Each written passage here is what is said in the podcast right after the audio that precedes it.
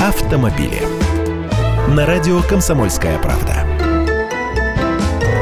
Здравствуйте. Жительница Новосибирска пожаловалась на сайте ГИБДД на дорожные ямы и отсутствие знака пешеходного перехода на одной из улиц ее города. И ремонт сделали через две недели. А еще и даже позвонил сотрудник ГИБДД и отчитался о проделанной работе. Скажете, прямо чудо какое-то.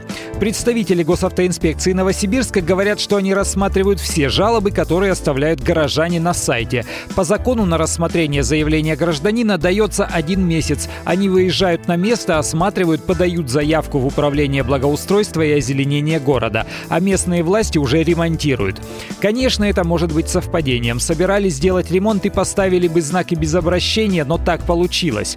И дело тут не в Новосибирске. Совсем, конечно, ситуация универсальна. Мы привыкли думать, что светофоры, знаки и дороги — это все хозяйство гаишников. Но на деле это не так. Они не ставят знаки и не рисуют разметку. Этим занимается местная администрация. Но ГИБДД имеет право поставить на вид местным властям, если сломан светофор, упал знак или стерлась разметка.